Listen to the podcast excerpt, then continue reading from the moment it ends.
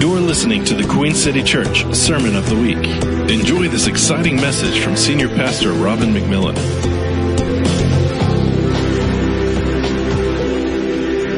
Good morning, good morning. Welcome, welcome.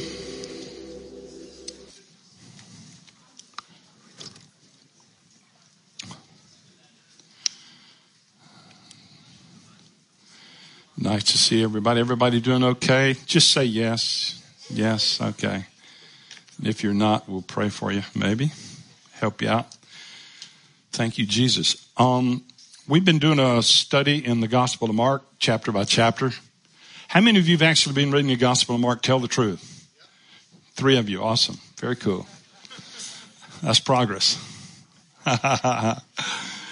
well, guess what? We're going to interrupt that for a little bit because um, I have a new book coming out, Harbinger of Hope, a startling revelation of God's provision for you. And um, it's for pre-sale right now on um, Amazon and a couple other places, but Amazon's the easiest one to get to. And if you pre-order it, you should have it by the 28th of this month. But what I thought I would do is I would, I thought at least for the next three weeks and maybe, um, I'm going to do a three week series and I'll probably do some more series out of this book later on. Uh, we'll continue in Mark. And, and anyway, we're just going to mix it up a little bit, but, um, I, uh, I thought what we would do is not next Sunday, but the next would have a book signing although some of you have already pre-ordered. I think I'll have three or four hundred books by then.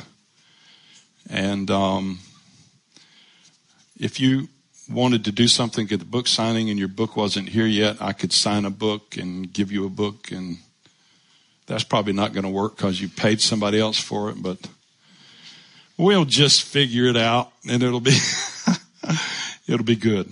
Okay.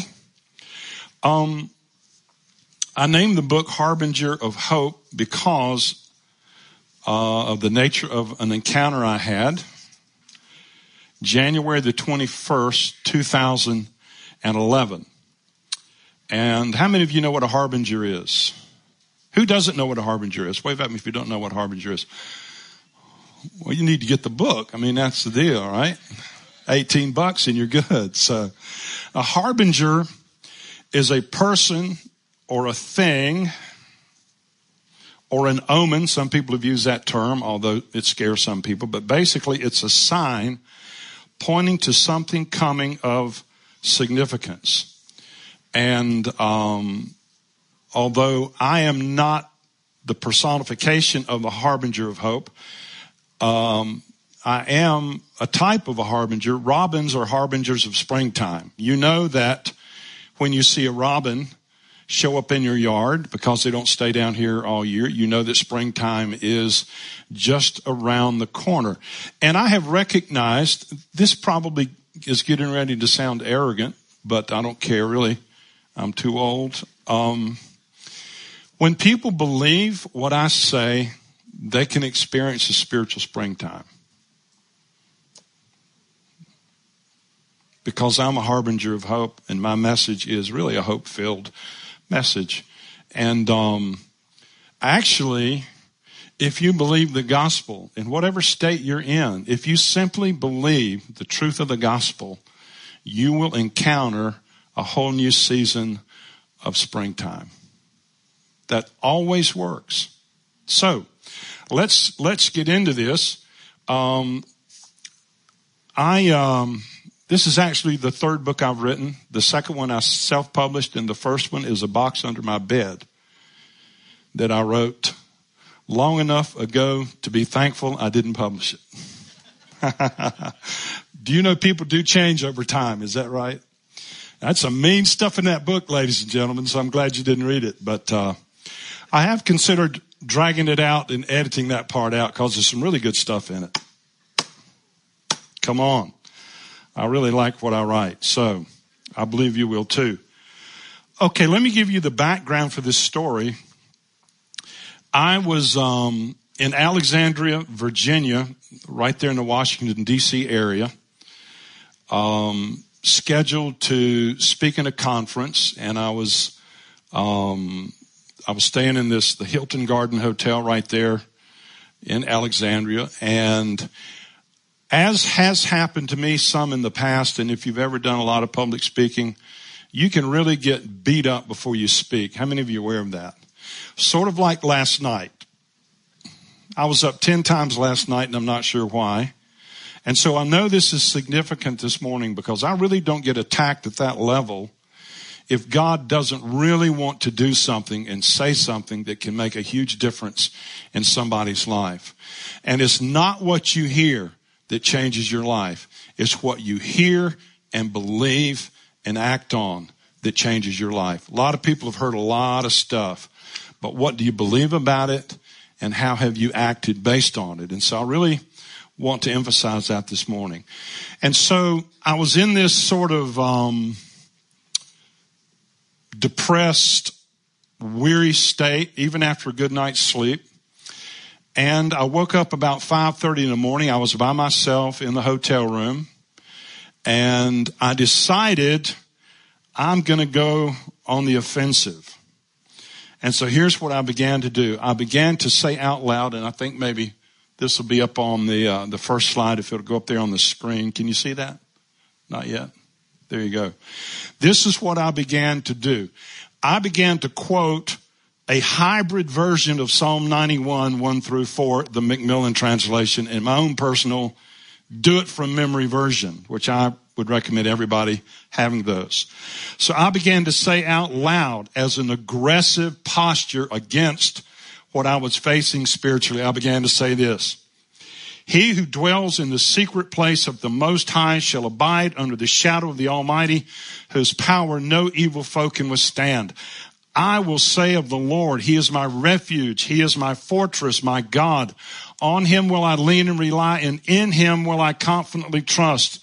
Surely then He shall deliver me from the snare of the fowler. How many of you know what my name is? Robin. What's a fowler? bird catcher. Surely, come on. Moses wrote this for me 6,000 years ago.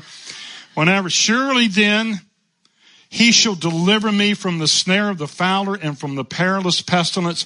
He shall cover me with his feathers and under his wings I shall take refuge. His truth shall be my shield and buckler. Now there are a couple of points I want to make about Psalm 91. Um, do you see the phrase surely then? Then. What is then pointing to? When is then? I will say of the Lord. Then. There's something so significant about what you believe and what you have to say about what you believe and how it affects your life in the spiritual atmosphere. And so I was going at it and I started to feel a little bit better. And so my philosophy is if one is good, two is better. Twice. So I did it again. He who dwells in the secret place of the Most High shall abide under the shadow of the Almighty whose power no evil foe shall withstand. I will say of the Lord, He is my refuge. He is my fortress. He is my God. On Him will I lean and rely and in Him shall I confidently trust. For surely then He shall deliver me from the snare of the fowler and from the noisome perilous pestilence. He shall cover me with His feathers and under His wings that awesome secret place of the Most High. I shall take refuge. His truth shall be my shield and my buckler. And I felt real good. And then I looked up into the, the ceiling of the hotel room and now this is a Hilton and there was a duct hanging down that wasn't there prior to my proclamation of Psalm 91. Now you may think that's weird. I thought it was weird. But when I saw it, I instinctively, I instinctively knew if I can jump into that duct, I will shoot right up through the atmosphere and land in the heavens in some awesome place. And so I did. How do you do that? I have no idea. Now here's the interesting thing about spiritual encounters. Spiritual encounters, you can actually be two places at the same time. What do you mean? Well, you can be in a vision And in the vision, you're one place, but in reality, you're right where you always were. Paul used to say, whether in the body or out, I don't know. It's just the way it works. And then you know things. So I shoot through the heavens and as I'm going through the atmosphere at a huge rate of speed, how? I have no idea. I began to hear demons say, Hey, stop. You can't come through here. Now remember, the devil's called the prince of the power of the air. So there's this idea, there's this reality that demons have some place they are and it's in the air. It's in the atmosphere somehow. Well, I didn't stop. I laughed because I knew there was nothing they could do to stop me. Then I landed and I thought, wow, this is going to be like this brilliantly bright heavenly place. But when I landed, I landed in sort of a shadowy place and I was under a large brown wing. I can't, I it could have been 15 feet tall. It could have been 20 feet tall. And I thought, this isn't right. That must be an angel's wing and angels are white. That's what the pictures show. Well, then I realized what had I just been proclaiming in my warfare exercise? He shall cover me with his feathers and under his wings I shall trust. And this is a description of the great eagle. And so suddenly I realized, wow, I'm under the wing of the great eagle. And when I look at that wing, the underside, I was under that wing, I saw not applied to the wing, but coming out from the wing, grapefruit or softball sized precious stones and big chunks of precious and semi-precious metal. I don't know if it's semi-precious. I don't know what it was. I just knew it was precious. Coming out, which is very weird, which has nothing to do with the rest of what I'm going to tell you. I'm just telling you what I saw. Then the Lord revealed to me five wagons filled with the blessing of heaven. And the point he was making was that that which is in these wagons is available and you should proclaim them. You should proclaim, you should proclaim what you see in those wagons. Now I'm going to explain a little bit more about the wagons uh, later on, but they were ancient wagons. What I'll tell you now, they were ancient wagons.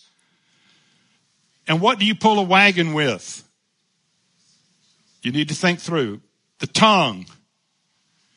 And it had these ancient spoked wheels. So the wagon had spoken wheels and it was pulled by the tongue. And so part of the revelation on why he showed me these wagons was that you access what's in them by faith and proclamation. That's very important. So what were the wagons? Anybody interested? In closing, no, it's messing with you. Oh, this is, this is so rich. The first one was a wagon. Is that up on the, on the screen there? Is a wagon of deliverance from deserved consequences. Let me say that again. A wagon of deliverance from deserved consequences. Here's the idea. You're in a mess. You got yourself in that mess. You deserve to be in that mess. What does God want to do for you? He wants to deliver you from what you deserve. That's, that's so wonderful. And really, that's the essence of the gospel. That's why it's good news. The bad news is you're in a mess. The good news is God has a solution. He has a way out. The second was a wagon of deliverance from criticism and the critical spirit. We'll see a little bit more about that in a minute. The third wagon was a wagon of unlimited provision. The fourth wagon was a wagon of hope. And the fifth wagon was a wagon of new vision for the United States. And actually, when I was reading my Bible yesterday, I actually made a note about a sixth wagon, but I don't know if that was wishful thinking or if the Lord was actually showing me that because these, uh, how many of you know these visions aren't the Bible? Do you understand what I'm saying? I'm not writing the Bible here. I'm just telling you what happened as an encouragement. But what I believe the Lord wants to do through these wagons, through what's in those wagons, is change you, change me, change us, change our city, change our region, change our nation.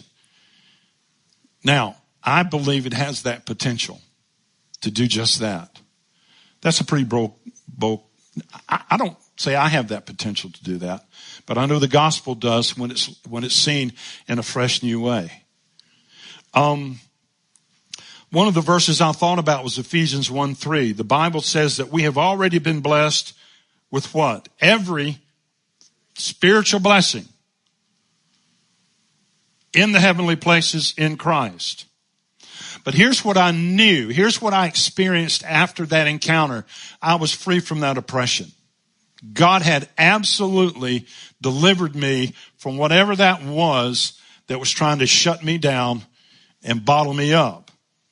Now, this is a pretty strange vision. How many of you would agree this is a little bit, a little bit, a little bit strange? But the Lord began to reveal to me that I would understand the deeper significance of this encounter in the story of Joseph's restoration to his brothers and his father Jacob. And so I need to, I need to tell you a little bit about that story to give you some background so this will make a little bit more sense. If you remember, Joseph was the favorite of his father. He was one of eventually a family of 12 brothers. And he was his father's favorite. At that point, he was the son of his father's old age, although he had one more son after that named Benjamin. But Joseph at that point was the favorite of his father who had given him a special coat. How many of you are familiar with that? The coat of many colors. Well, that was a badge. Actually, I read this too. It's interesting when you just reread the scripture. It said Jacob made that coat. That's different than procuring one and giving it to someone. He was showing how special Joseph was to him. Now, that caused problems in the family. And Joseph brought some of the problems on himself. He was a dreamer. Joseph was a prophetic character. And he had two different dreams, both of which he told his, his brothers and his fathers, which by interpretation revealed that one day his entire family was going to serve him. Well, that was a little bit hard to take from a 17 year old kid. Worse than that, Jacob would get Joseph to go snoop on his brothers and come back and tell on them. Now the problem was Joseph's brothers began to hate him.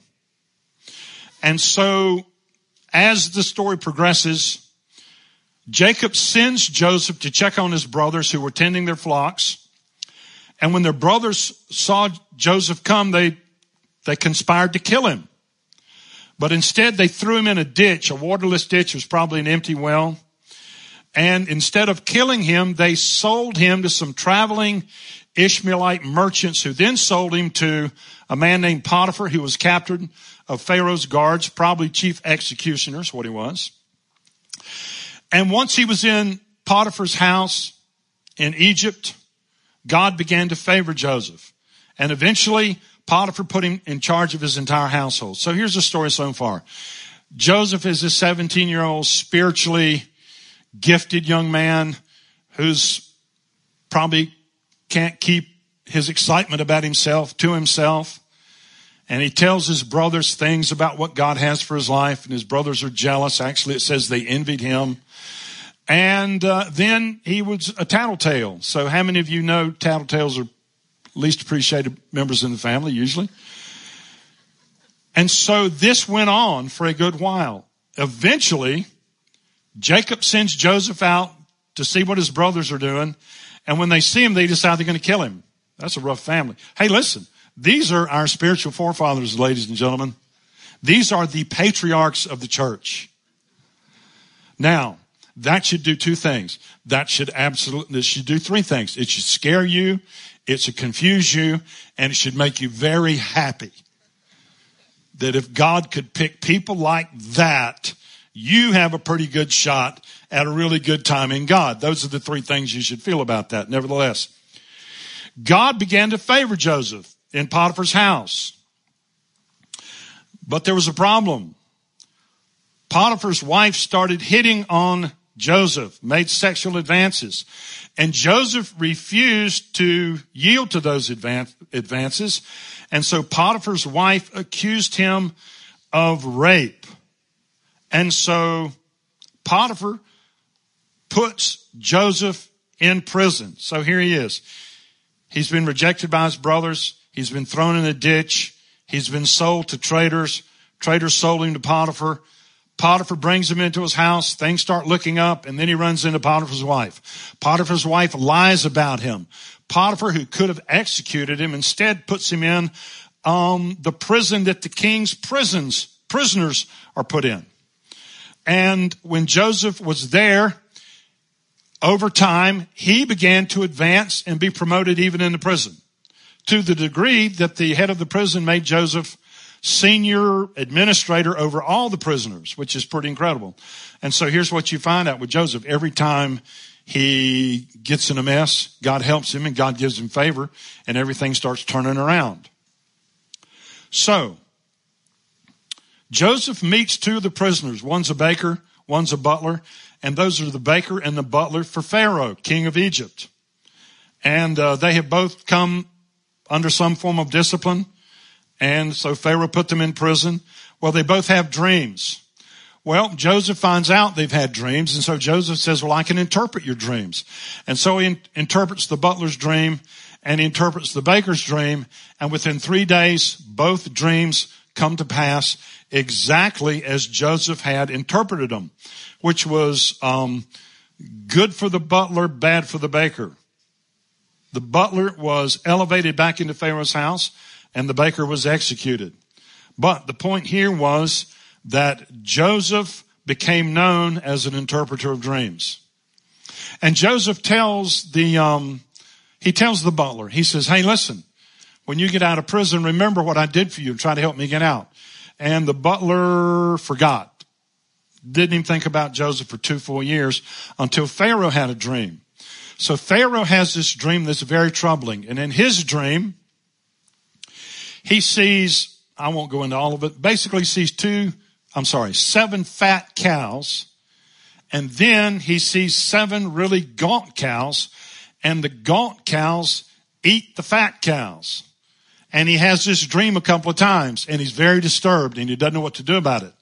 And he's talking to the butler about it. And the butler says, Oh, I know somebody that can interpret that dream. And so they go and they get Joseph. They shave him. They dress him. They clothe him. There's a great message in all that. I won't get into it. And then they bring him before Pharaoh. Pharaoh tells him the dream. Joseph says to the Pharaoh, here's what the dreams mean. You're going to have seven very prosperous years, represented by the seven fat cows. But they're going to be followed by seven years of famine so horrible that everything that came in the previous seven years will be completely swallowed up. And so Pharaoh said, what should I do? And Joseph said, you should find a wise man who manages the harvest and preserves as much as the harvest as he can so that you'll preserve life during those seven years. And Pharaoh says, excellent idea. You're that man. So Joseph gets promoted again. After he gets promoted, they go through the seven fat years. And then in the second year of famine, guess who shows up in Egypt looking for food? His brothers. Ten of his brothers, I think. Nine or ten of his brothers show up. Now, the brothers had no idea who Joseph was. And here's why. Um, Egyptian leaders would shave their heads. Uh, he was speaking in Egyptian, which his brothers did not understand. But in the story, Joseph recognized his brothers before his brothers recognized him. And so what Joseph does is Joseph sort of makes them jump through hoops a little bit, but eventually God breaks Joseph's heart and he absolutely loves his brothers who had done these terrible things to him and he misses his father. And so here's what he does through this complicated process. He sends back 10 donkeys loaded down with the abundance of Egypt and he sends back wagons, say wagons, wagons, say wagons again. I knew a smart aleck was going to say wagons again, but I was pretty good. Wagons to bring Jacob and their entire family back to Egypt to preserve their lives. Well, let me read what happens. This is in Genesis 45 verse 24. So Joseph sent his brothers away and they departed and he said to them, see that you do not become troubled along the way. Then they went up out of Egypt and came to the land of Canaan to Jacob their father. And they told him saying, Joseph is still alive. He is governor over all the land of Egypt. Now, Jacob believed for 22 years his favorite son was dead. And so he was depressed for 22 years. Now here's something that's always struck me. Depression wasn't connected to what happened. Jacob didn't get depressed over what happened. He got depressed from what he thought.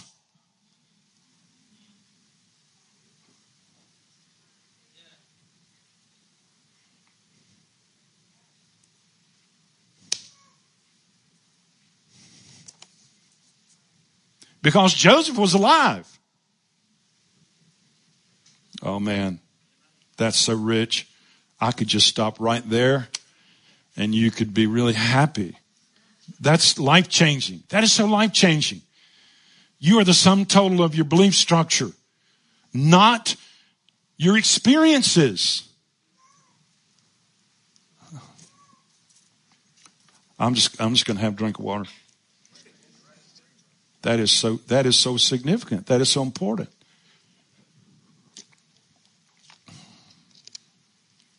Mm. Okay.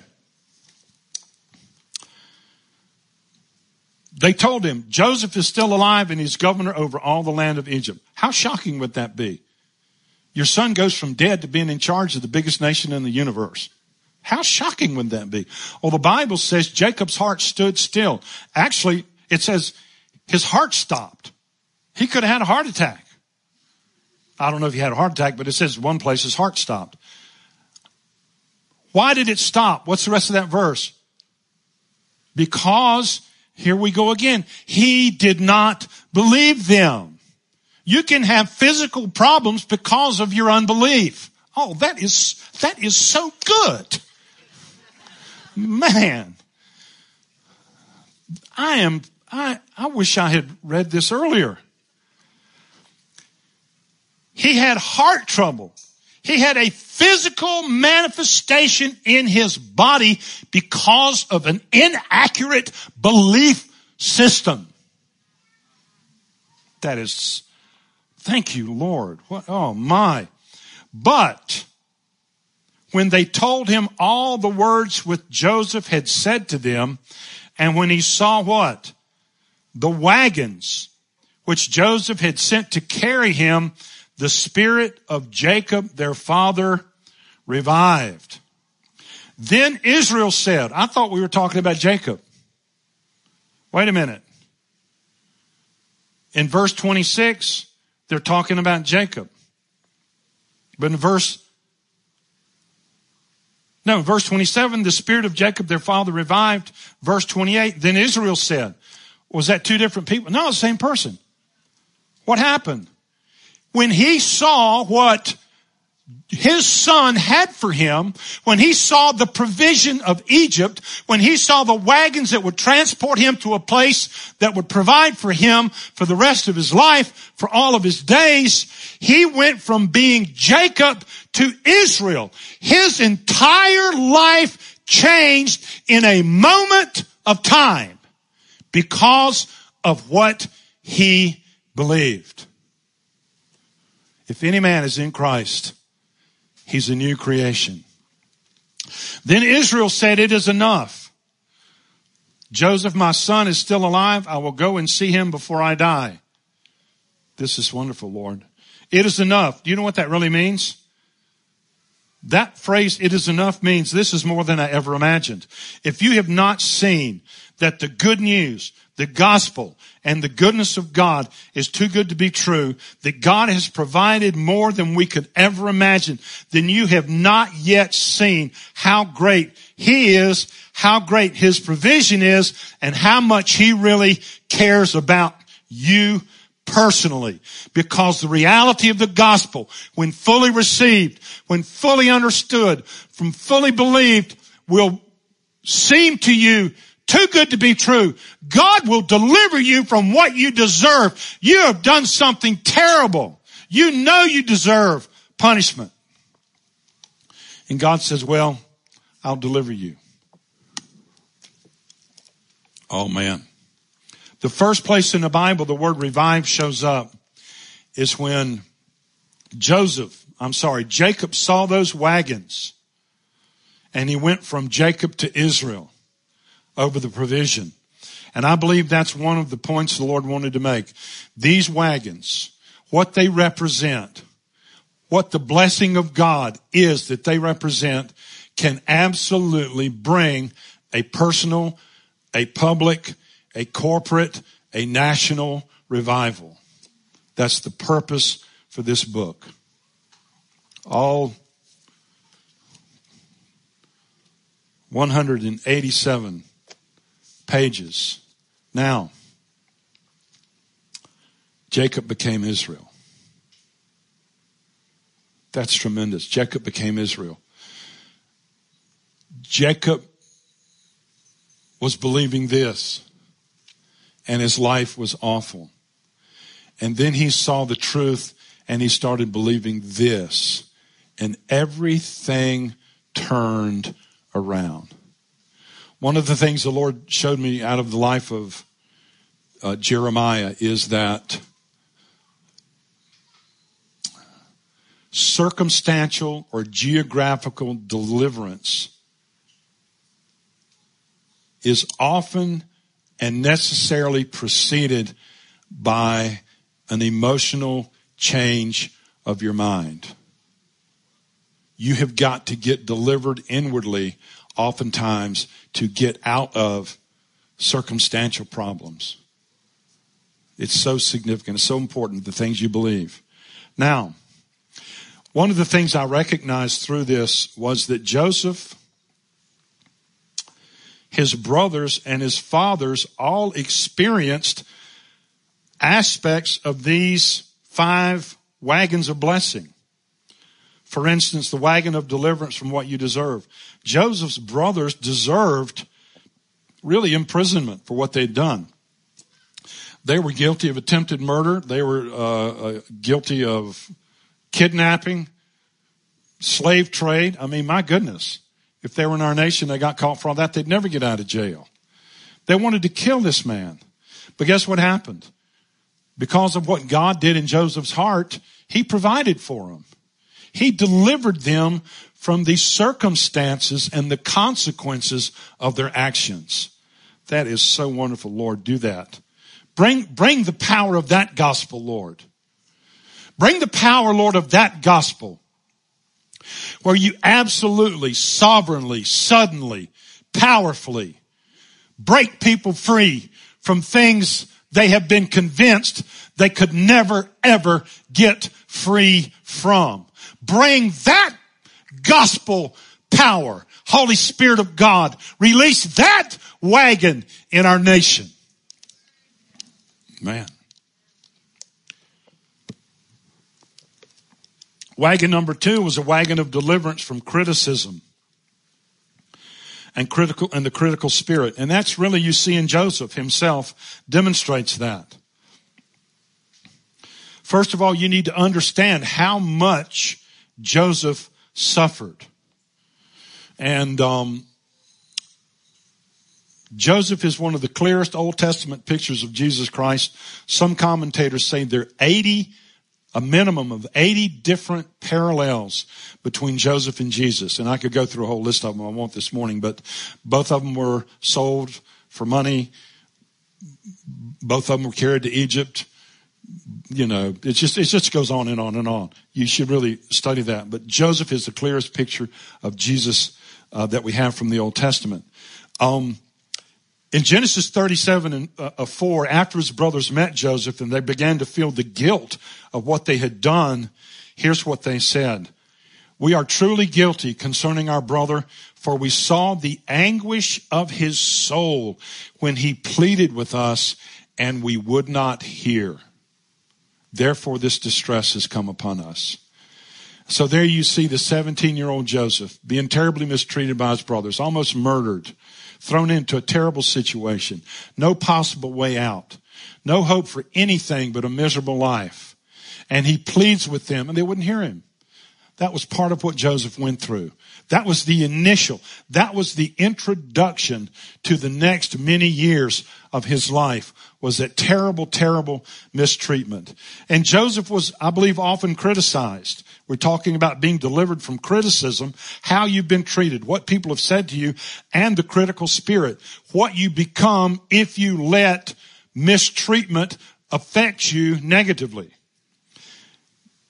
It says in Genesis 37, 4, but when his brothers saw that their father loved Joseph more than all his brothers, they hated him and they could not speak peaceably to him. So that was Joseph's life among his brothers. Uh, accusation and criticism. Verse 11, the Bible tells us his brothers envied him. And the New Testament tells us that Jesus was actually crucified and murdered because of envy. So, but God delivered Joseph from their behavior. Actually, we can see what God did in his life through the naming of his two sons. Joseph's first son was named Manasseh. Manasseh means causing to forget. And Joseph said, for God has made me forget all my toil and all my father's house. His second son was named Ephraim, which means double fruitfulness. For God has caused me to be fruitful in the land of my affliction.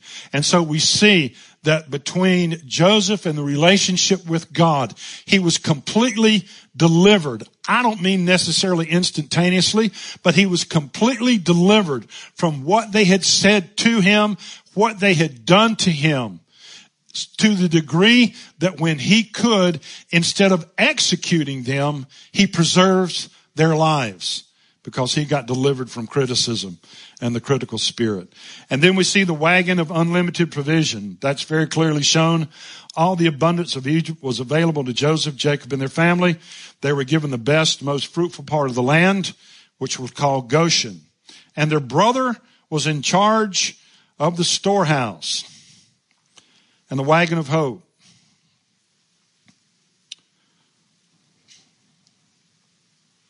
God restored Jacob's hope. We talked about that earlier. Jacob actually said after his other, after his other sons came, actually Jacob tore his clothes, put sackcloth on his waist, and mourned for his son many days. And all his sons and all his daughters arose to comfort Jacob, but he refused to be comforted. And he said, for I shall go down into the grave to my son in mourning. Thus his father wept for him. But what Joseph did for his father and his brothers absolutely restored Jacob's hope to the degree that he became another man. His entire life changed.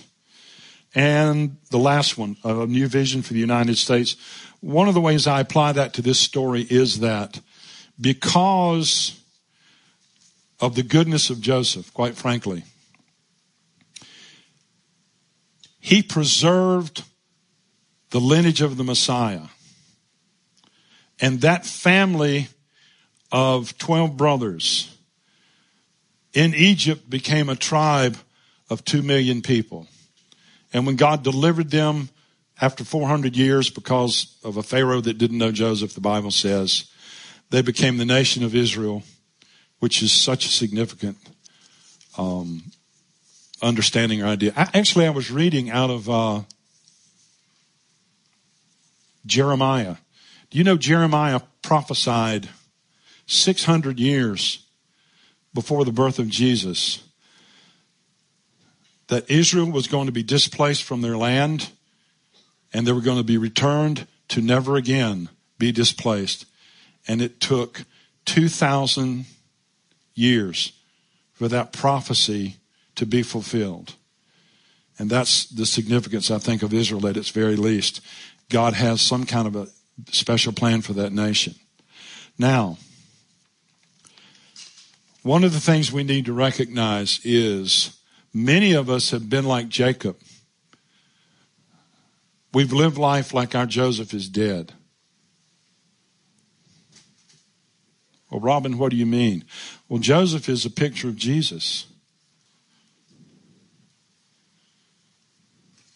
And see, by type, everything Joseph did for his family, all the provision mentioned in those five wagons, Jesus has unlimited provision in all of those categories for you.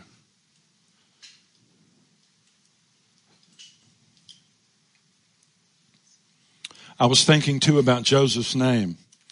Joseph's name means God will add, God will increase, or God will do it again. Let me ask you this. How many of you need something that I have identified this morning out of these five wagons?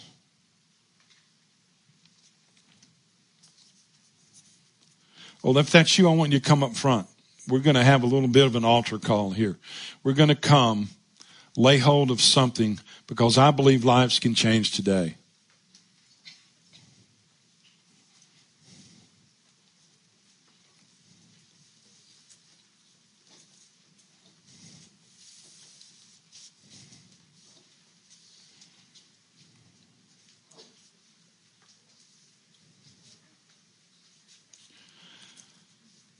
Isaiah 61 verse 1, verse 3 says, The Spirit of the Lord God is upon me because the Lord has anointed me to preach good tidings to the poor.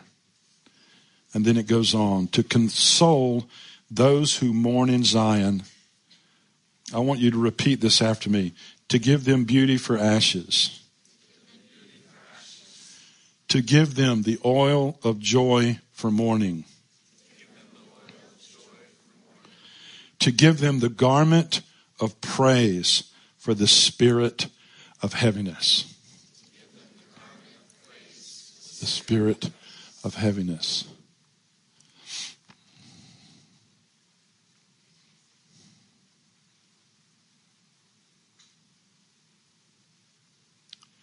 How many of you can uh, uh, how many of you can identify let's say, one of those specific wagons you need.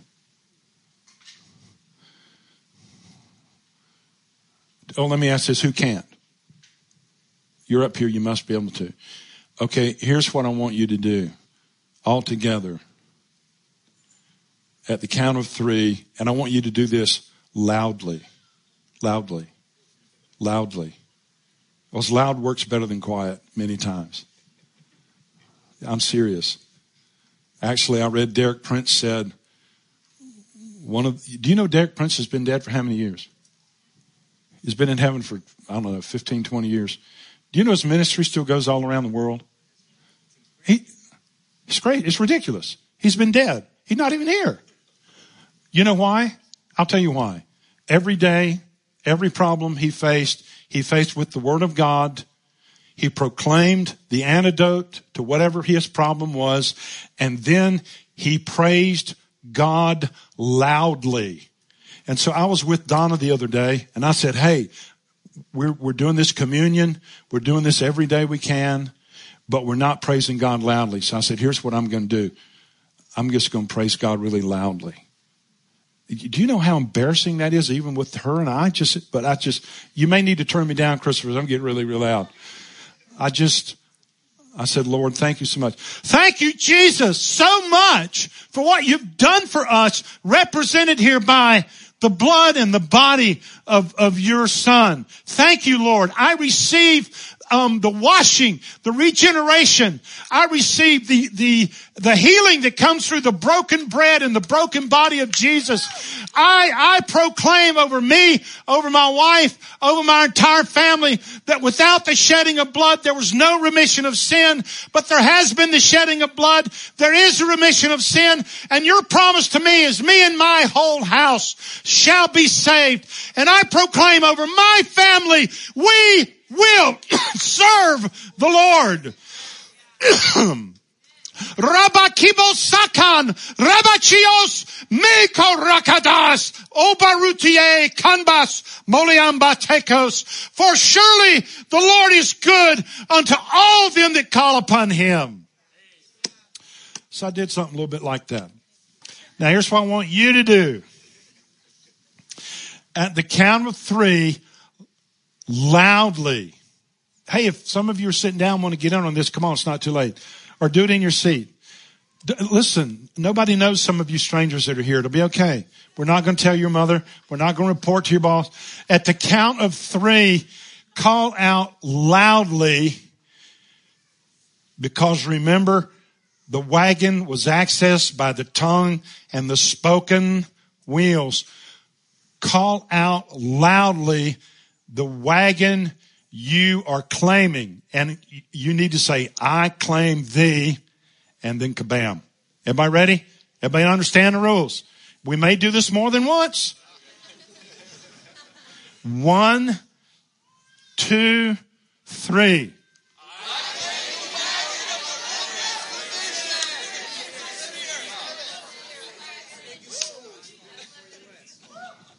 Ha ha ha ha ha. Come on. oh, I'm feeling a little something. Woo! If once is good, twice is better. One, two, three. I claim.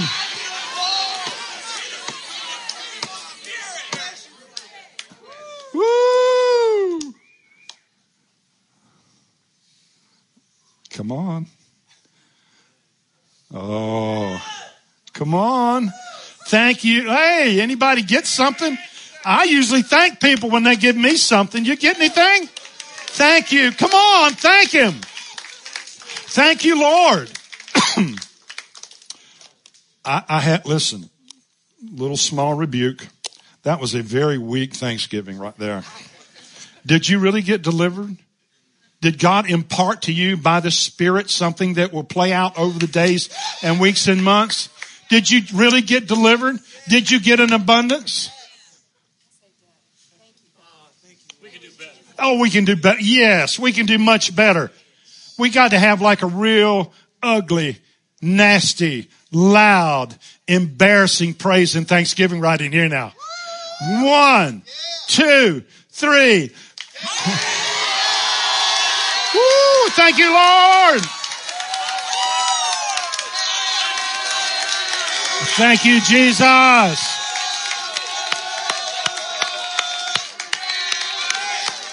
Thank you, Jesus.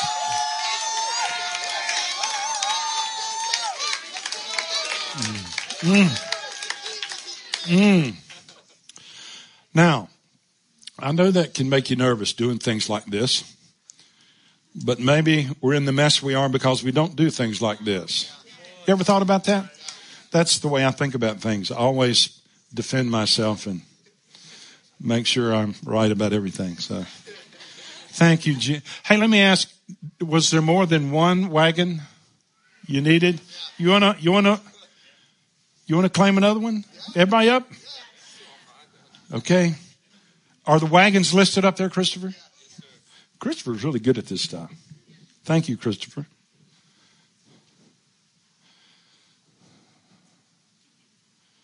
You know, there, um, the Old Testament was the only Bible the apostles read. You realize that? And the old, you know, the Old Testament has like six or seven different words for praise, and they're all basically loud and demonstrative and embarrassing. So we have, you know, this is scriptural. It may not be, this is good. This is really good. Stuff's going to happen. I want testimonies. Stuff's breaking. I proclaim, I proclaim over your lives. I take authority over everything that needs to be broken off of everyone here. I do. I do it in Jesus' name. Listen, stinking thinking has to go. Stinking thinking has to go. Negativity has to go. Criticism has to go. Poverty mentality has to go. I'm just saying, God's not poor. He wants us to have enough and a little bit to give away. It has to go. We don't, we don't, we don't, we don't have to think that way. Help me, Lord. Help us. Help us. Help us. Change our nation. Change our nation. Lord, I know you want to ch- change us, change our nation. Change us, change our nation. One, two, three. I claim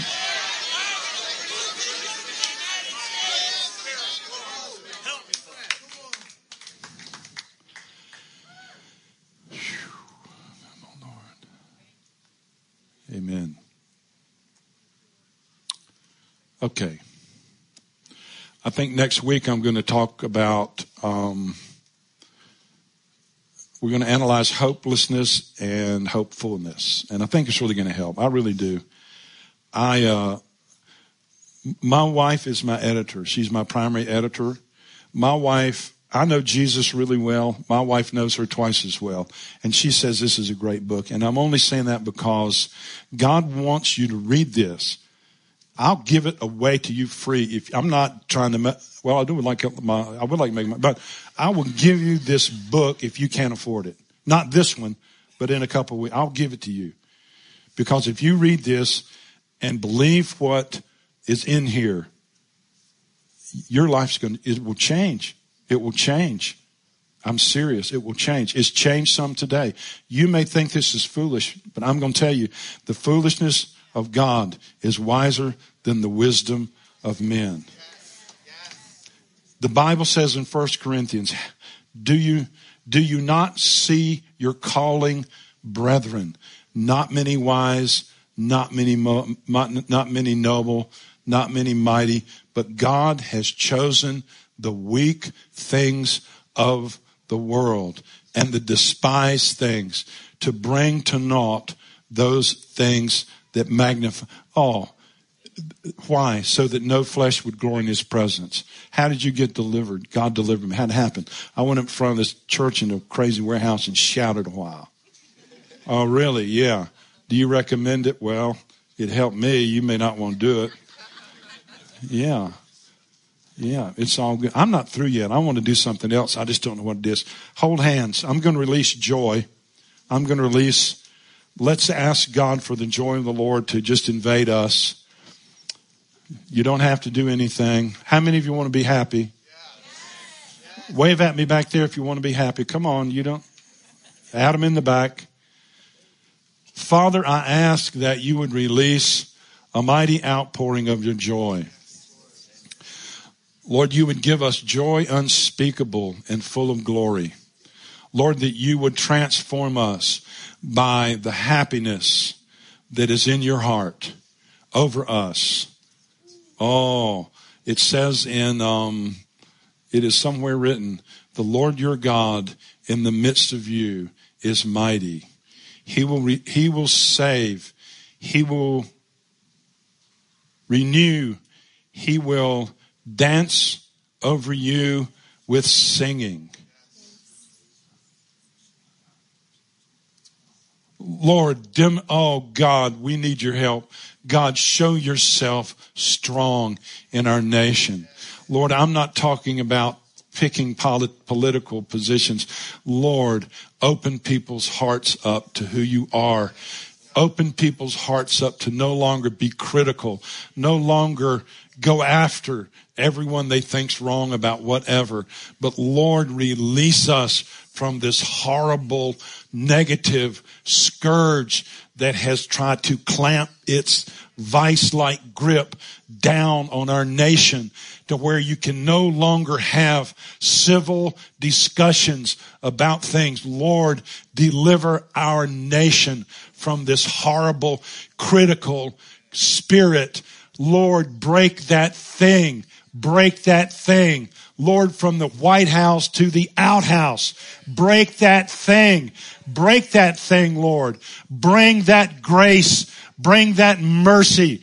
Bring that kindness. Manifest your goodness, Lord, in our nation in Jesus' name. And bring the joy, Lord, that overwhelming, overcoming joy, which is our strength in Jesus' name. Amen. You've been listening to the Queen City Church Sermon of the Week. For more information on this message and other resources, visit queencity.church.